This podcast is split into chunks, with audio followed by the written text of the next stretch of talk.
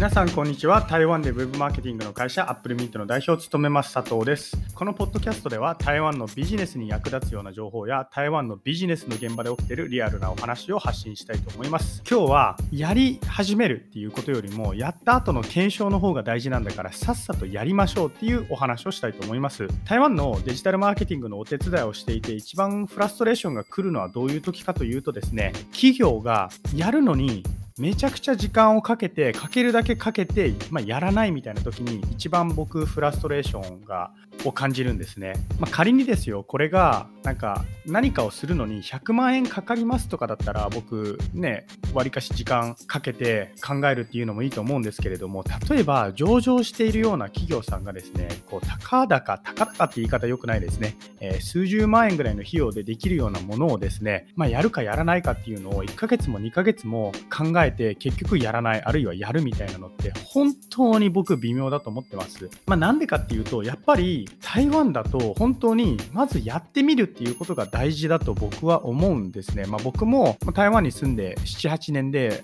台湾に関してはいろいろ知っている方だとは思うんですけれどもそれでもやっぱりあこれ全然違ったなみたいななんか考えていたことと全然違ったなっていうことはいっぱいあるんですよ。それを知るためにはやっぱりやるしかないんですね。まあ、よくあるのがやるのにすごい時間をかけるだけかけて、えー、いざやるってなってやった後の、まあ、検証はなんか報告書と報告だけでいいみたいななんか検証はすごい適当。で検証で例えば効果が悪かったとするじゃないですか。もうそうするといやこの媒体は良くないみたいなその良くない理由要因みたいなのを挙げなかったりするんですね、まあ、あるいは広告代理店が悪いみたいなよくわかんないその要因の付け方を、まあ、仮説の付け方ですねをつけたりっていうことをするんですけれどもこれが僕本当に間違いだと思っています。であとあのやるかやらないかっていうのに1ヶ月も2ヶ月も考えるっていう話をしたと思うんですけれどもこの1ヶ月も2ヶ月も考えている時間っていうのをコストっていうことを本当に多くの日系企業さんは理解していないというかまあなんか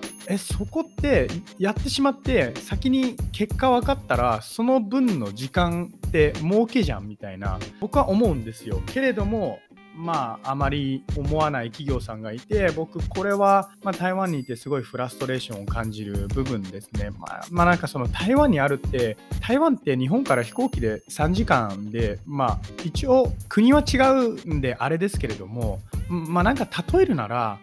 福岡の例えばなんか事務所さんがですよ。あの東京に本社があって福岡に事務所を構えているような会社さんが福岡で何かをします、えー、倫理お願いしますって言って、えー、まあ、倫理通したら多分1週間とか2週間で通ると思うんですね。まあ、まあ、分かんないです。これこればっかりは。あの上場企業さんとかだったらすごいステップがあるかもしれないんですけれども。これがなんか台湾になるとちょっと海外になるっていうだけであの、まあ、お金が違うんですごい倫理に時間がかかったりとかってすっごいもったいないなって僕は思っていますので